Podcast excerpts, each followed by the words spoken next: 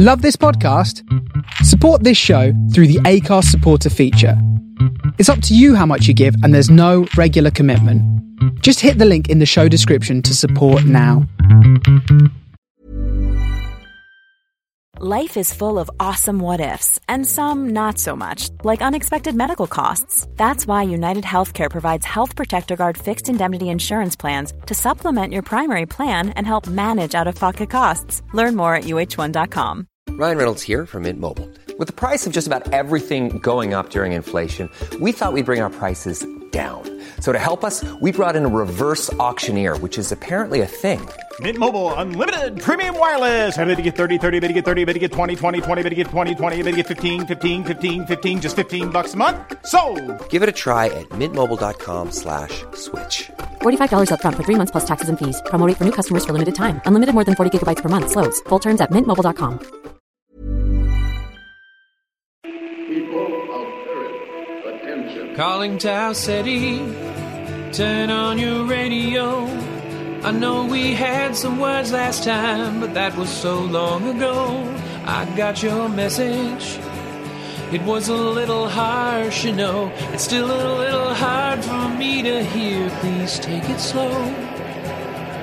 Welcome to Starship Sofa, part of the District of Wonders network. Everyone has a story in the District of Wonders. Come and find yours. Your transmissions. I'm waiting to be found, and I'm building rockets. This is the Starship Sofa. Everybody, welcome, hello, and welcome to show 649. I am your host, Tony C. Smith. Hello, everyone. I hope everyone is fine and dandy. What have we got in today's show? We have Melanie Rees with her Parallel Lines Meet. That's an original Starship Sofa. Then we have Amy H. Sturgis with Looking Back at Genre History. That's all coming in today's show. I do hope you will stick around and enjoy it. And as talking about Amy as well, I got my Christmas card from him. yes, Amy, thank you so much. Stickers as well. Got some Mandalorian stickers, which are in me hut there as well, me little compost, the propagator hut there now for all things for next year in the garden. So I've got them in me. Ian, thank you so much. It's just an honour and a pleasure to have known you. Right then, so we will get into the main fiction. And like I say, it is Melanie Rees, and it's an original, the Starship Sofa. Well done, Fred, there, sir. Melanie Rees is an Australian speculative fiction author. She has published over 100 stories and poems in markets such as Apex, Apex Nature's Daily Science Fiction, and Cosmos. More information, and there's two little links there to Twitter and Melanie's WordPress site. Now, this story is narrated by Summer Brooks. Summer Brooks is a story addict who watches too much television and enjoys putting her science fiction, encyclopedic, sci fi, geek knowledge to the test in discussions about sci fi, horror, and comics. She's been doing just that on Slice of Sci Fi since 2005 and is a co host, producer, host, and EIC and as the Babylon podcast host from 2006 to 2012. Summer is also an avid reader and writer of science fiction and thrillers with a handful of published credits to her name. Next on her agenda is a writing an urban fantasy action adventure and a monster movie extravaganza. She also does narrations for Tales to Terrify, Escape Pod, amongst others, and has doing audiobooks in her sites. So, the Starship Sofa is very proud to present. Where Parallel Lines Meet by Melanie Rees. My thin soled sneakers did little to cushion my heels against the hard steel rail, but for Penny, every step was worth it. She reached out an arm, trying to push me off balance. Come on, you can do better than that. I smiled. Penny wobbled inwards, strawberry blonde hair swished in front of her bright eyes. How do you have such great balance, Aryan? She stretched out her arms and steadied herself. You can at least make it to the road crossing, I said. It seemed apt. that we were walking along parallel lines that, in theory, should never meet. Yet one fateful chance, however dire, had brought us together along these same tracks a year ago. I focused in front of me, determined to win. The road seemed close, but I knew it was further than it looked. The smashed boom gates bobbed in the breeze. Soot covered the road crossing the railway. A faint reminder of the day they arrived. I didn't really want to make it that far and see the charred cars littering the road like carcasses. Even here, away from the carnage, everything looked drab, except for a tangled mass of blackberry weeds scaling the embankment. Come summer, we would be thankful for them. The robust conifers shed a mantle of brown needles alongside the track as if they too had given up. Despite all that, there was something soothing about the tracks. If it weren't for the hint of smoke on the air and the gun by my side, I could almost pretend it was a romantic winter's day with fog creeping over the railway line. I could almost pretend the chill was just cold and not fear rising from the pit of my stomach. At least there was one thing I didn't need to pretend my feelings for her. Those focused eyes, clenched fists, and her tentative steps were captivating. There was only one sure way I was going to win cheat. New rules. First to fall gets the wish. What? She turned, mouth agape. I stepped towards her on the rocky ballast between the lines. How is that fair, Aryan? This game could go on forever. I walked up to the steel track where she still stood, with hands planted on her hips. I grabbed her around the waist. And I'm not sure how much further we should go. I couldn't help but lower my voice. Guess it doesn't matter anyway. We were going to wish for the same thing. Were we? My cheeks ached as I tried to suppress a smile. I bit down on my lower lip. Of course. Everyone is wishing for those creatures to be a dream. I felt her body tense as I held her. Everyone is wishing that, but it's not going to come true. I really, really want this wish to come true. And the last thing I want is for this to be a dream and to have never have met you. I clasped her hands. This is the best dream I've ever had. I want it to last forever. I pulled the ring out of my pocket. I'd taken days to clean off the dust, ash, and whatever else my brain refused to believe was caked on its surface. But now, even in the dim light, it shone as bright as her eyes. Penny didn't respond. She just slipped the ring on her finger and kissed me.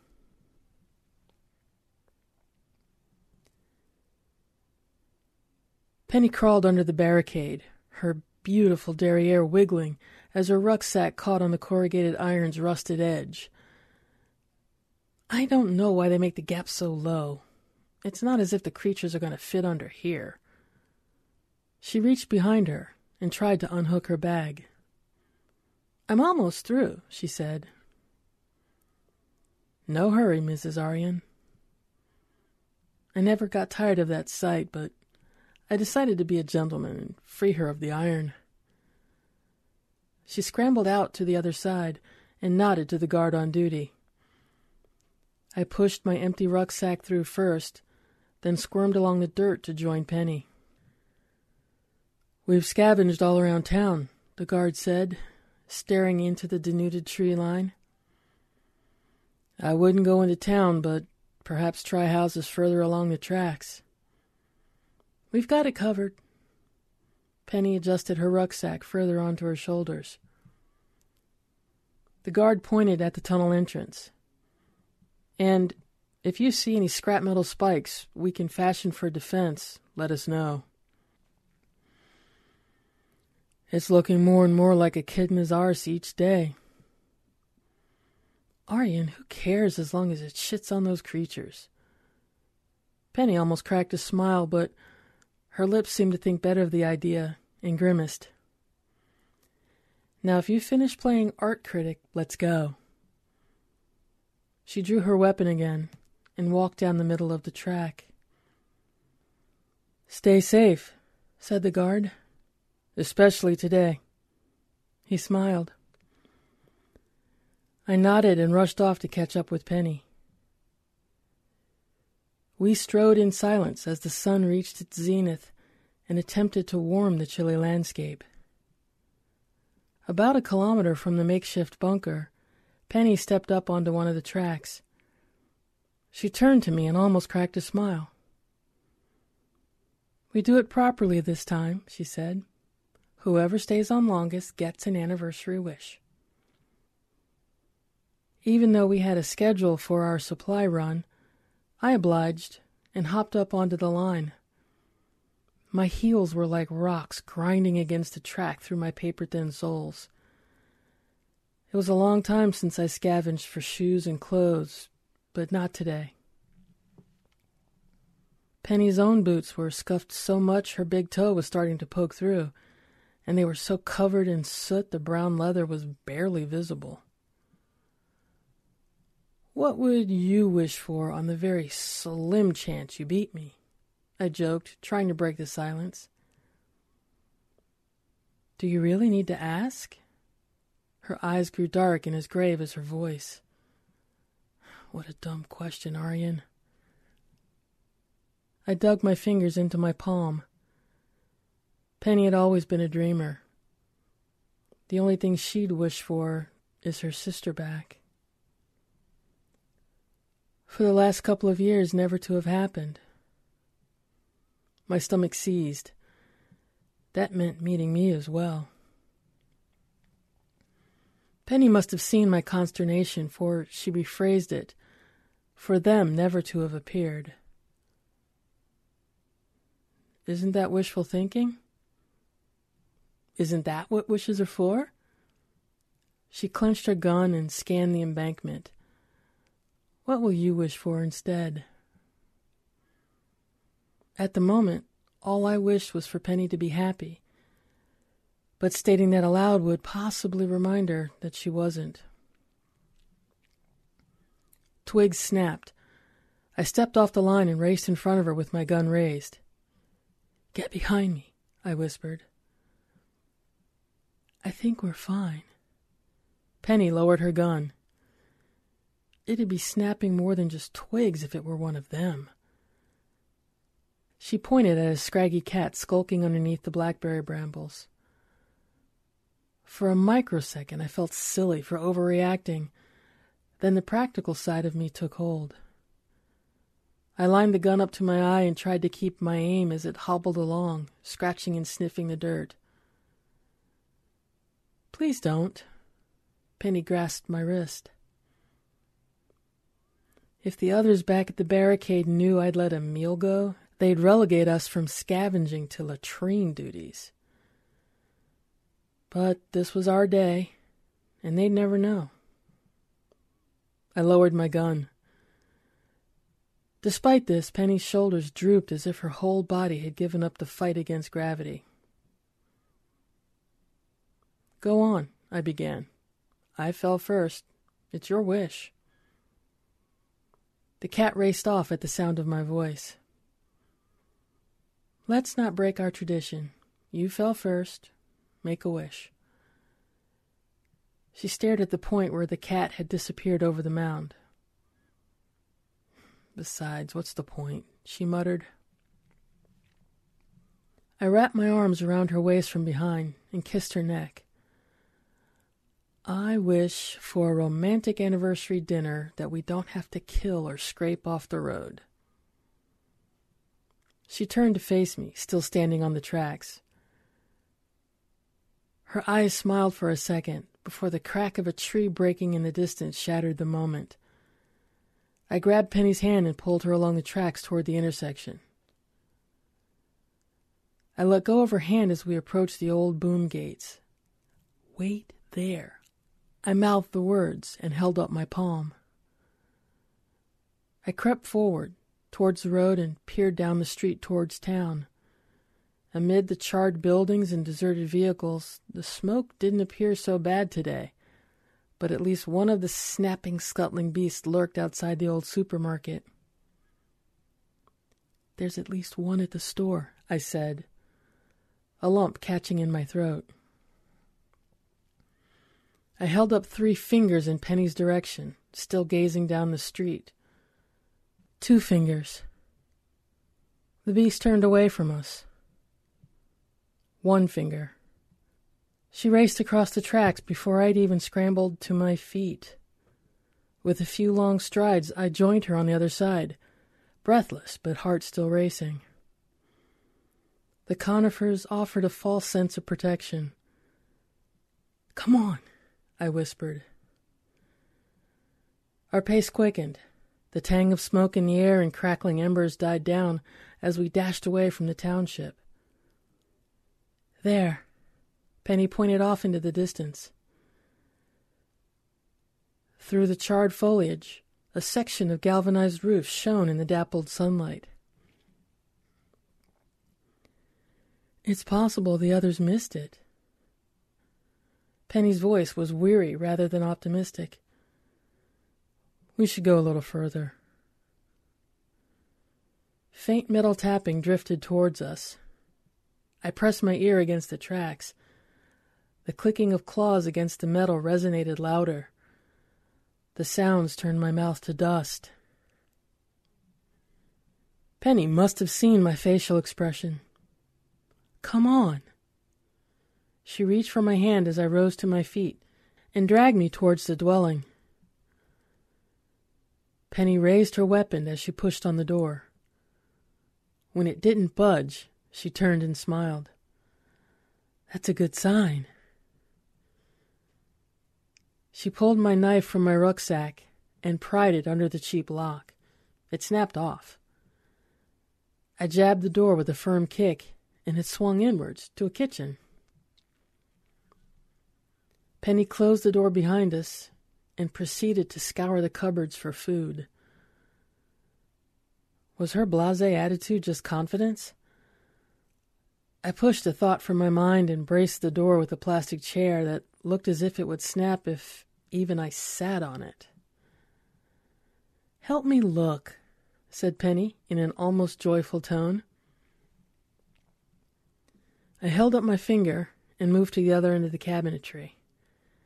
Amid a film of dust surrounding plates and glasses that were once old Vegemite jars, sat a wicker basket containing a collection of paper party hats and candles shaped in numbers ranging from one to five. Alongside me, Penny pulled out containers of unloved legumes and assorted pickles. For a second, I saw her pulling a pink ice cream cake from the freezer and arranging birthday candles as a young girl squealed gleefully, tugging Penny's flowing skirt. This is the most unorganized kitchen I've seen, said Penny, snapping me back to reality. Why don't you find somewhere to rest and I'll finish searching? She hurled a few things into her rucksack. Through an archway, I found the lounge room. Sun drove in the northern windows, illuminating shagpile carpet and floral sofas. I peered through the window. Something moved through the denuded conifers. I whipped the heavy curtains shut and copped a faceful of stale, musky odor. The room fell into darkness. From my bag, I pulled out a glass and set it on a wooden coffee table. In it, I placed candle number one. It shone bright for the happiest year of my life. Penny chuckled as she entered. I held my finger to my lips and pointed to the window. She nodded, but her smile remained as she placed a plate and two glasses alongside them on the coffee table. Baked beans and jar pickles piled high on the plate. My stomach grumbled. Shouldn't we save this for the others? I whispered. I found plenty. Besides, what's more romantic than a candlelit dinner for two?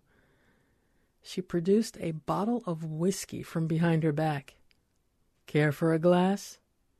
She unscrewed the lid and poured. I hadn't inhaled that pungent aroma in years. I cuddled up behind Penny and kissed her neck. Her scent drowned out the room's muskiness and even the potent whiskey, and her warmth burned away the winter chill. For a moment, the chaos of the world outside drifted away. The smell of mold wafted into the room. I untangled myself from Penny to see dust raining down from a gap in the ceiling's ornate cornicing. Penny didn't seem phased. She just turned and kissed me. Piercing claws snapped like castanets and scraped against the galvanized sheeting. My heart pounded so hard I thought it could protrude through my rib cage at any second. I leaned over Penny and blew out the candles.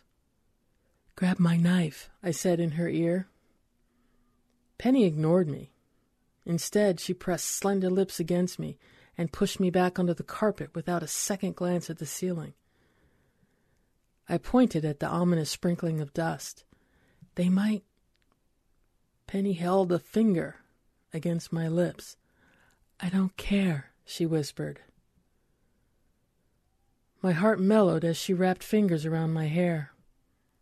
You should make the wishes every year, she whispered, wrapping her arms around me. All your wishes have come true. We stood by the road crossing, feet perched precariously on the tracks. Penny crept forward and scanned the street. What are you doing? I asked in a hushed voice. We're still competing, she said. Just jump off the tracks and we'll run across. I see what you're doing, Penny smirked. It wasn't like her old smiles. Her eyes brightened, but in an adrenaline filled way a junkie's pupils might dilate. You want me to jump off so you can get our anniversary wish. Stop being so. Before I could finish, she tiptoed across the metal to the other side like a ballerina fluttering across the stage. I followed her lead, unsure why I didn't just step off and run across the road.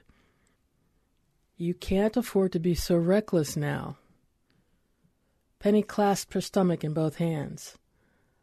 The tiny bump, barely visible under her thick jacket, was as beautiful as she was. Why? she asked. What for? I stopped still on the tracks. We could be celebrating our child's birthdays with numbered candles on a cake we bake ourselves from our own homegrown wheat.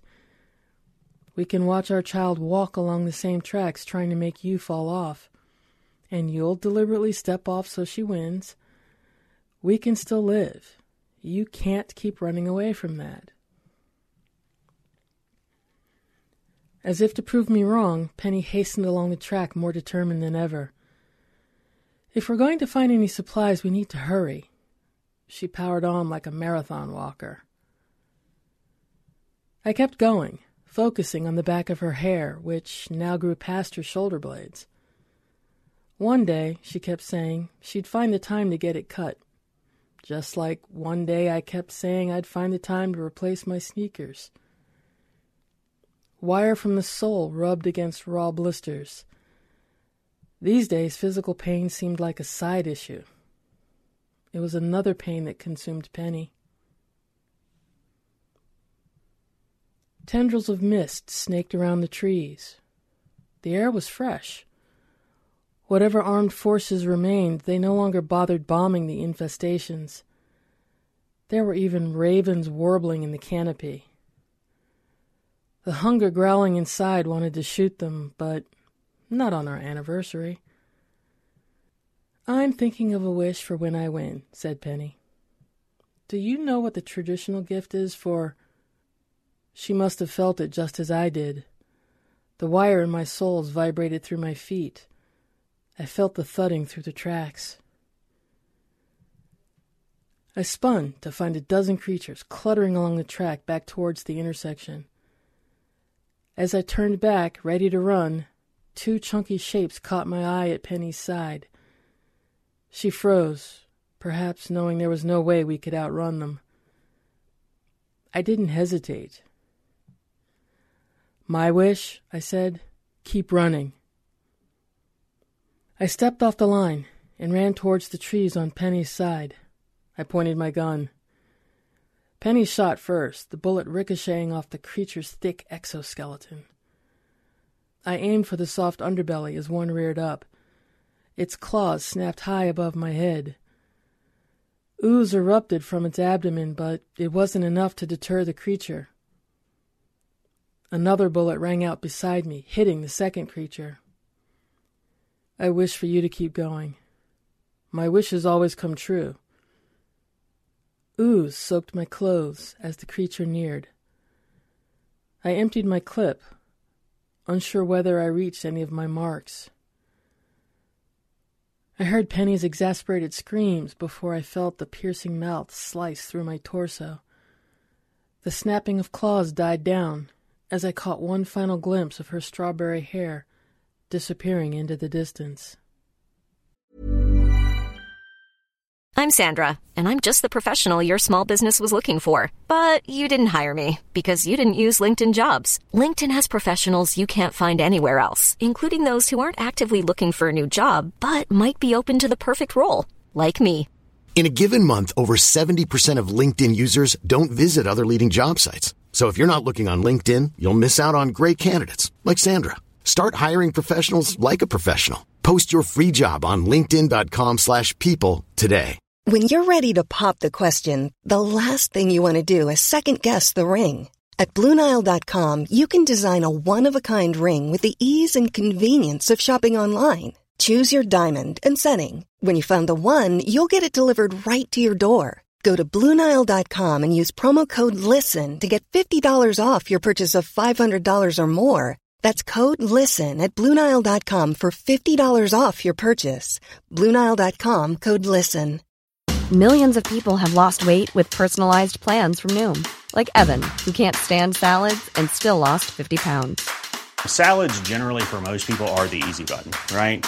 For me, that wasn't an option. I never really was a salad guy. That's just not who I am. But Noom worked for me.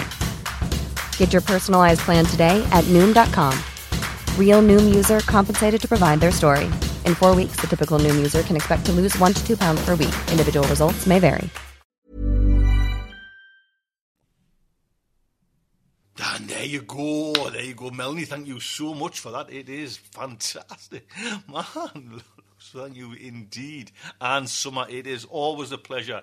And I will one time get those audio promo to you as well. That, that, that's there's way too much going on at the moment. But thank you anyways for mentioning that and bringing that to our attention.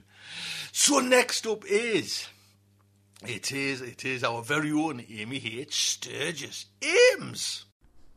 Hello, my friends. It's time for another look back at genre history. And as we bring the year to a close, I thought it might be appropriate to note the passing of some of those who have made quite an impact on genre history themselves authors, editors, actors, scholars. Just pay a tribute to some of those we've lost. Now, I do this with certain trepidation because number one, there's no way I can mention everyone we've lost this year. It has been a tragic year. And number two, even for those I do mention, I can't do them justice and still mention multiple people. Each of these people, you know, deserves their own special segment. So, with my preemptive apologies, for those I leave out and for the brevity with which I cover those I do mention, I hope that you'll join me just to note in tribute the contributions of some great players in the history of the genre. So I will go in chronological order to the best of my ability and begin with Mike Resnick, from the 5th of March 1942 to January 9th, 2020. Resnick was an American science fiction writer and editor. He won five Hugo Awards and a Nebula Award, was nominated, in fact, for 11 Nebula Awards. And he won numerous other awards internationally from places all over the globe Croatia and Poland, Spain and France and Japan. Resnick wrote more than 70 novels. He published over 25 collections and edited more than 40 anthologies. In fact, there's been not one, but two annotated bibliographies and guides to his work. The first was published by Fiona Kelleghan in 2000, and in 2012, Adrian Gormley's edition came out. That was 679 pages for that second edition. Resnick was the guest of honor at the 70th World Science Fiction Convention and dozens and dozens and dozens of other conventions. In fact, he and his wife were involved with science fiction conventions from the 1960s. He was the executive editor of Jim Baen's Universe and the editor and creator of Galaxy's Edge magazine. In 1995, he was awarded the Skylark, that's the Edward E. Smith Memorial Award for Imaginative Fiction for lifetime achievement in science fiction. And in 2017, he received Writers and Illustrators of the Future's Lifetime Achievement Award. The next individual I want to mention is Christopher Tolkien, born November 21, 1924, passed on January 16, 2020 as someone who works in Tolkien studies, I find giving tribute to Christopher Tolkien a rather overwhelming task. So I am going to quote from Andrew Liptak's Christopher Tolkien, architect of J.R.R. Tolkien's Middle Earth, 1924 to 2020, from Tor.com, just the first section of that tribute. Christopher Tolkien, the son of J.R.R. Tolkien, who continued his father's publishing legacy, has died, according to the Tolkien Society. He was 95. The third son of the late epic fantasy author, Christopher was the initial audience for his father's initial famous work, The Hobbit. While the elder Tolkien rose to international fame with his Lord of the Rings trilogy, he was also responsible for creating the massive world and backstory in which the novels were set, Following the death of his father in 1973, Christopher Tolkien was placed in charge of his massive literary estate and began to organize his papers. In 1977, he collected and published The Silmarillion, a work that Tolkien had intended to publish, which explored the origins of Middle Earth and set up the conflict that he explored in The Hobbit and The Lord of the Rings. In the years that followed, he continued to produce new volumes of Tolkien's unpublished writings, releasing Unfinished Tales in 1980, the 12 volume History of Middle Earth between 1982 and 1996, and edited and completed a number of longer narratives and translations of epic poems, including The Children of Hurin, 2007, The Legend of Sigurd and Gudrun, 2009, The Fall of Arthur, 2013. Beowulf, a translation and commentary, 2014, Beren and Luthien, 2017, and The Fall of Gondolin, 2018. In 2017, Tolkien stepped down as the director of the Tolkien Estate and Tolkien Trust, saying at the time that Beren and Luthien would likely be his final book. His death comes at a time when his father's books are more popular than ever, and as Amazon works to create a massive TV series based on the works that he himself helped bring to the public. Next, I would like to mention two actors whose influence on genre film will be felt for a very, very long time. The first, Sir Ian Holm, September 12th, 1931 to June 19th, 2020. English actor. He received the 1967 Tony Award for Best Featured Actor for his performance as Lenny in The Homecoming, and the 1998 Laurence Olivier Award for Best Actor for his role as King Lear. He won the 1981 BAFTA Award for Best Actor in a Supporting Role and the Cannes Film Festival Award for Best Actor for his role in Chariots of Fire, and he was also nominated for an Academy Award for that role. Genre fans will note that his footprint on genre film is undeniable, pervasive, including key roles in films such as Alien, Time Bandits, Brazil, Mary Shelley's Frankenstein, The Fifth Element, eXistenZ, and From Hell. And to me, Ian Holm, among many other remarkable roles, will always be a Baggins. He was Frodo Baggins in the remarkable 1981 BBC radio adaptation of The Lord of the Rings, one of the best Tolkien adaptations out there. And of course, he was Bilbo Baggins in Peter Jackson's The Lord of the Rings and cameos in the Hobbit film series. Not going to lie, that one really hurt, losing Ian Holm, a great actor. And another one that really hurt and hurt around the world the loss of Chadwick Boseman. November 29, 1976 to August 28, 2020 an American actor whose influence and importance is so much bigger than his tragically short life would suggest. After studying directing at Howard University, his first major role came as a series regular on Persons Unknown in 2010. His breakthrough role came as Jackie Robinson in the biographical film 42 in 2013, and he would go on to play other historical figures of great note and inspirational quality. James Brown in Get On Up 2014 and Supreme Court Justice Thurgood Marshall in Marshall 2017. But of course, the role that changed everything, really, was his role as Black Panther in the Marvel Cinematic Universe from 2016 to 2019. He was in four uh, Marvel Cinematic Universe films, including, of course, Black Panther, which earned him an NAACP Image Award for Outstanding Actor in a Motion Picture and a Screen Actors Guild Award for Outstanding Performance by a Cast in a Motion Picture. He was the very first black actor to lead a Marvel film. His final roles came in Spike Lee's Da 5 Bloods in 2020 and Ma Rainey's Black Bottom, which was released after his death.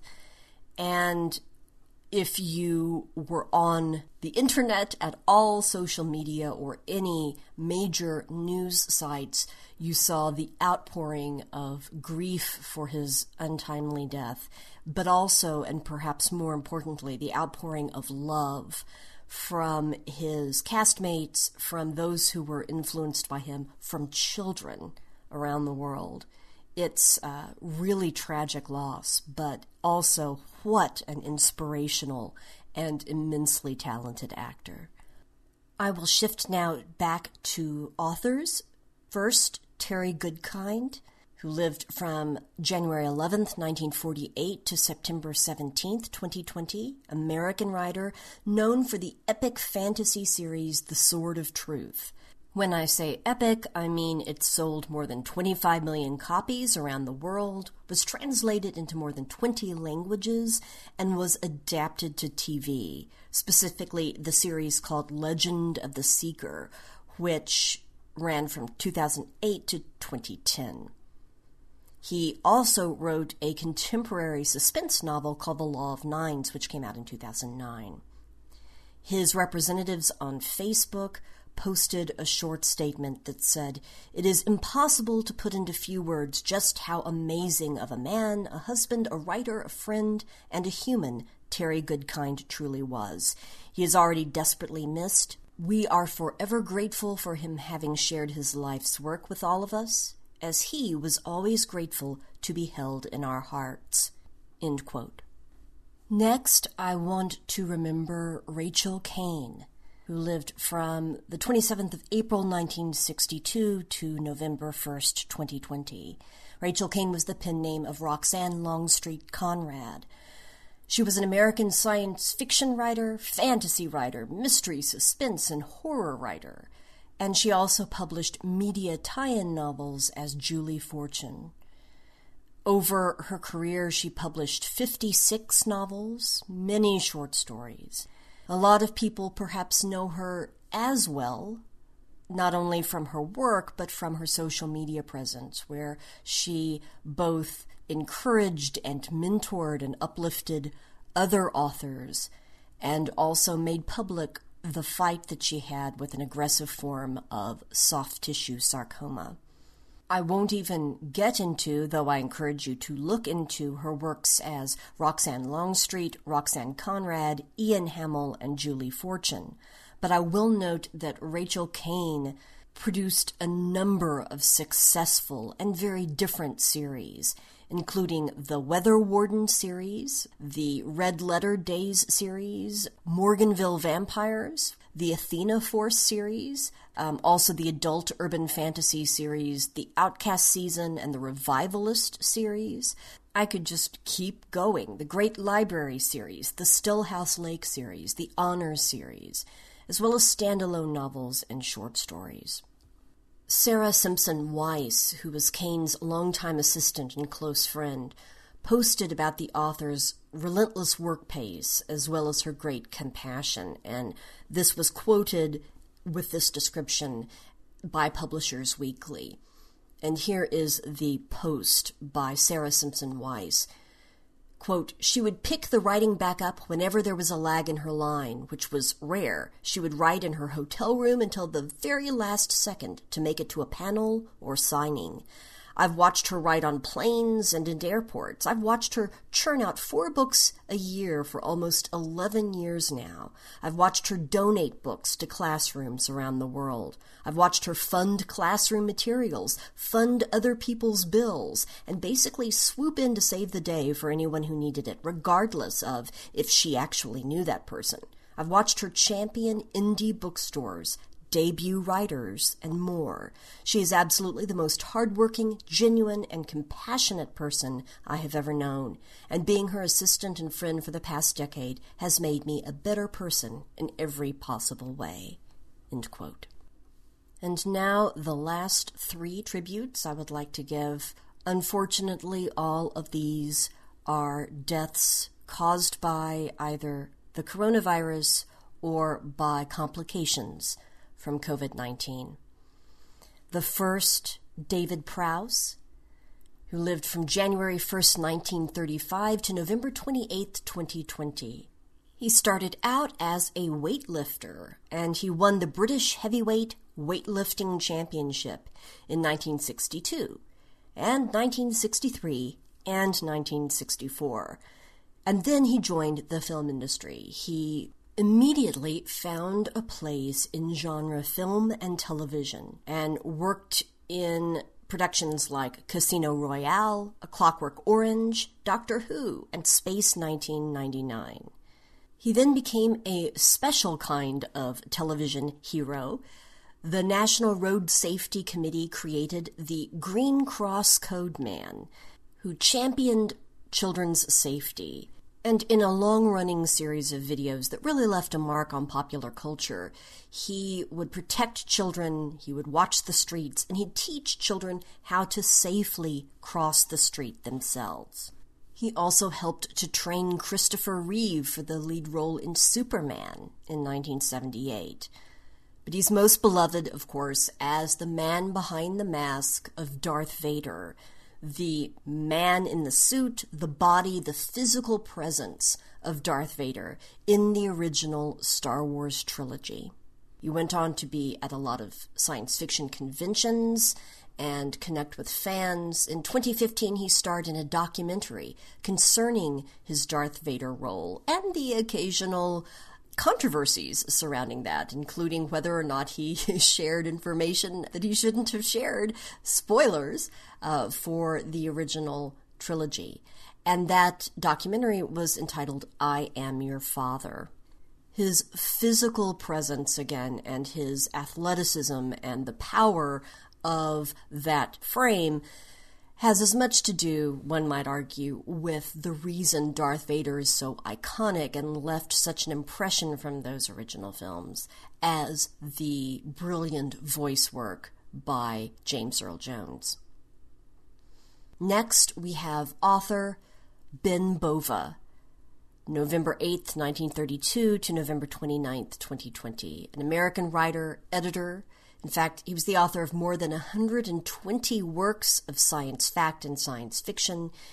And before I talk about some of his legacy, I would like to quote from Andrew Liptak's legendary science fiction author Ben Bova has passed at the age of 88 from Tor.com. Liptak writes, Born in 1932, Bova brought experience to the science fiction genre that few authors could match. He worked as a technical editor for the U.S.'s Project Vanguard, the first effort on the part of the country to launch a satellite into space in 1958. Bova went on to work as a science writer for Avco Everett Research Laboratory, which built the heat shields for the Apollo 11 module, putting man on the moon and ensuring that science fiction would continue to increasingly define the future.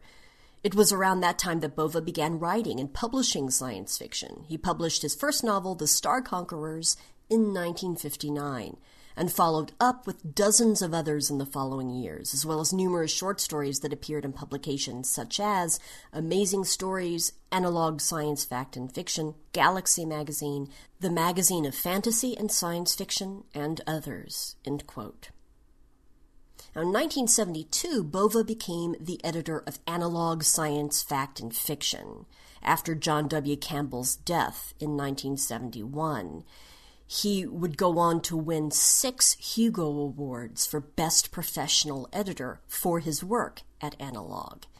He was also an editorial director of Omni. He was president of both the National Space Society and the Science Fiction Writers of America.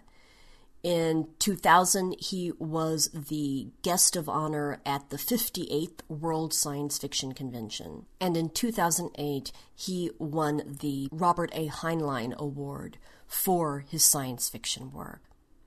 And the last tribute I would like to offer feels a little bit personal for me because this scholar's work has directly impacted my own. I have used uh, the scholar's scholarship in my own academic writing. And so I want to pay tribute to award winning American scholar Richard West, who passed on November 29, 2020, at the age of 76.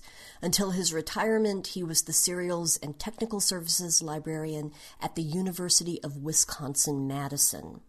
When he was still a student there, he also started a Tolkien Society there, the University of Wisconsin Tolkien Society. He started that in 1966, and that continued to meet until the pandemic ended face to face meetings earlier this year.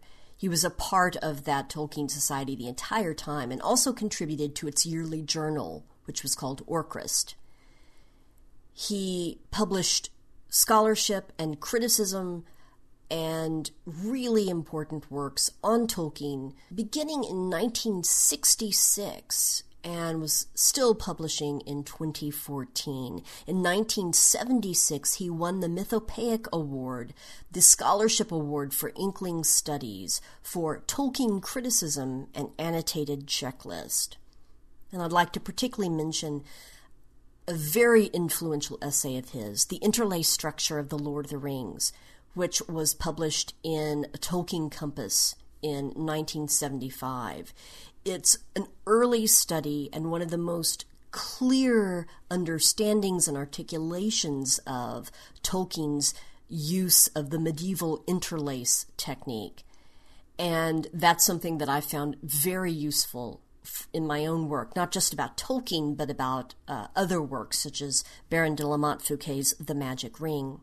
In my Tolkien class and in other classes, when I'm trying to describe the interlace method, I often talk about looking at a medieval tapestry. And if you stand very, very close and you follow a thread, it looks like the thread is jumping all over the place. It bends back on itself. It it branches away from its original route and it goes all around the place and then it seems to come back and then it disappears for a while and then it comes back. If you step back from that, you see that it is forming a larger picture. The picture often tells a story. But if you get very close and you follow the threads, they seem to be scattering all over the place and bending back on themselves. And that method of storytelling is very rich. It does create a remarkable depth of narrative, opportunities for use for symbolism, ways that repeated patterns in the story can reveal themes but also comment on each other. And that method, that form of storytelling, explains in a way why The Lord of the Rings reads like it does. It isn't a straight linear narrative in the same way, for example, The Hobbit is. If you think about, for example, Frodo going to the house of Tom Bombadil and there dreaming of Gandalf's rescue by Gwaihir from Saruman's imprisonment, being kept in the Tower of Isengard, that's an example of Tolkien using interlace method. Uh, you're seeing several things going on at the same time. The narrative is sort of bending back on itself. Also, the fact that you have a fellowship and the, the members of the fellowship continue to be separated from each other and you follow one story and then you go back and follow another story and then characters who've been missing for a while show up and the other characters say what's been going on with you and then you get the recounting there but here is the very influential and important part of it uh, description of interlace from richard west's essay quote interlace seeks to mirror the perception of the flux of events in the world around us, where everything is happening at once. Its narrative line is digressive and cluttered, dividing our attention among an indefinite number of events, characters, and themes, any one of which may dominate at any given time, and it is often indifferent to cause and effect relationships. The paths of the characters cross, diverge, and recross, and the story passes from one to another and then another, but does not follow a single line. Also, the narrator implies that there are innumerable events that he has not had time to tell us about. Moreover, no attempt is made to provide a clear cut beginning or end to the story. We feel that we have interrupted the chaotic activity of the world at a certain point and followed a selection from it for a time, and that after we leave, it continues on its own random path. Not only is that a brilliant explanation of interlace, but I think it also shows why that method, even though it is so old of storytelling, feels immediate and feels relevant. It is, in fact, chaotic like our own lives. Being dropped in the middle of a whole lot of stuff going on is very much the human experience. And yet, a skilled author can do that and create patterns and create commentary and use symbols and respond to that chaos. At any rate, I wanted to be sure to mention Richard West as well. And this ends my tribute to just some of those lost this year who have made an impact on genre history. I mentioned Mike Resnick, Christopher Tolkien, Sir Ian Holm, Chadwick Boseman, Terry Goodkind, Rachel Caine, David Prowse, Ben Bova, and Richard West. And while I'm at it, I'd just like to acknowledge that far too many of us in the genre community are dealing with personal grief and loss this year. And I just want to say a word of condolence and love to all of you. And with that, I would like to also wish you a safe and bright holiday season, and here's to a much better year next year. I look forward to joining you again very soon for something completely different. I am already making my plans for the next time we get together to take another look back at genre history. Thank you. There we go, Amy. Thank you, last. Thank you very much indeed. And again, thank you for those stickers. It's just like I'm honestly so much enjoying The Mandalorian. Do you know what I mean? And I didn't realise I've had, and I got them for last Christmas. I got some AirPod Pro head, like little, you know, like uh, earbuds, headphone things, and they do those spatial audio. And now I've never, is it spatial audio or where it, it just, and I've never tried it, right? But I was watching a program because I was watching a YouTube channel about these new AirPod Max things that are coming out, which are 500 odd quid for a pair of headphones over the ears. But, anyways, they've got that same technique in. I went, and it was iJustine on YouTube. If anyone's interested, she put them on. She'd never used it. This this kind of bit of kit, and she was just doing a review of these the Max ones, and she said it was unreal the sound. So I thought, well, I'll try that. Do you know what I mean? I'll, and honestly, it's the, you, are there, especially something like The Mandalorian. You can just hear things at a different angles and like footprints, you know, like footfalls are, are different. Uh, you, you, honestly, it's such a, a, rich experience. You know what I mean? So if you can try and get, you know, some of them. I mean, don't for God's sake pay five hundred quid for a pair of headphones. But if you've got the, you know, the the earpods, the Max, well, the Pros ones the the little ones. I, forget what mine are called. They've got it on there, and you can set it on your phone, so you you kind of get the spatial audio. It's just tremendous. Honestly, it's it's just works so well. Anyway, that's enough of me. We're rambling Amy, thank you so much. Enjoy The Mandalorian. It is fantastic. Until next week, just like to say, good night from me. Thank you for listening.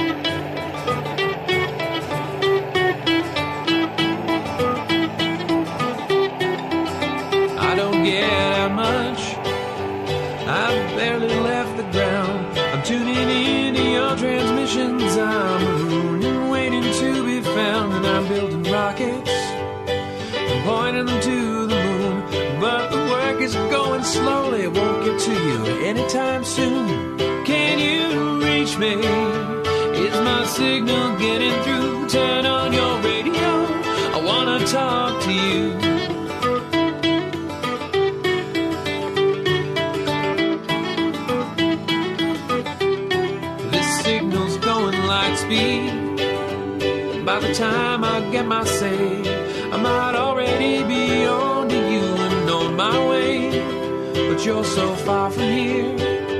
And at best I'm moving slow, so I'm waiting on your call at home with nowhere to go. Can you reach me? Is my signal getting through? Turn on your radio. I wanna talk to you. I wanna talk to you.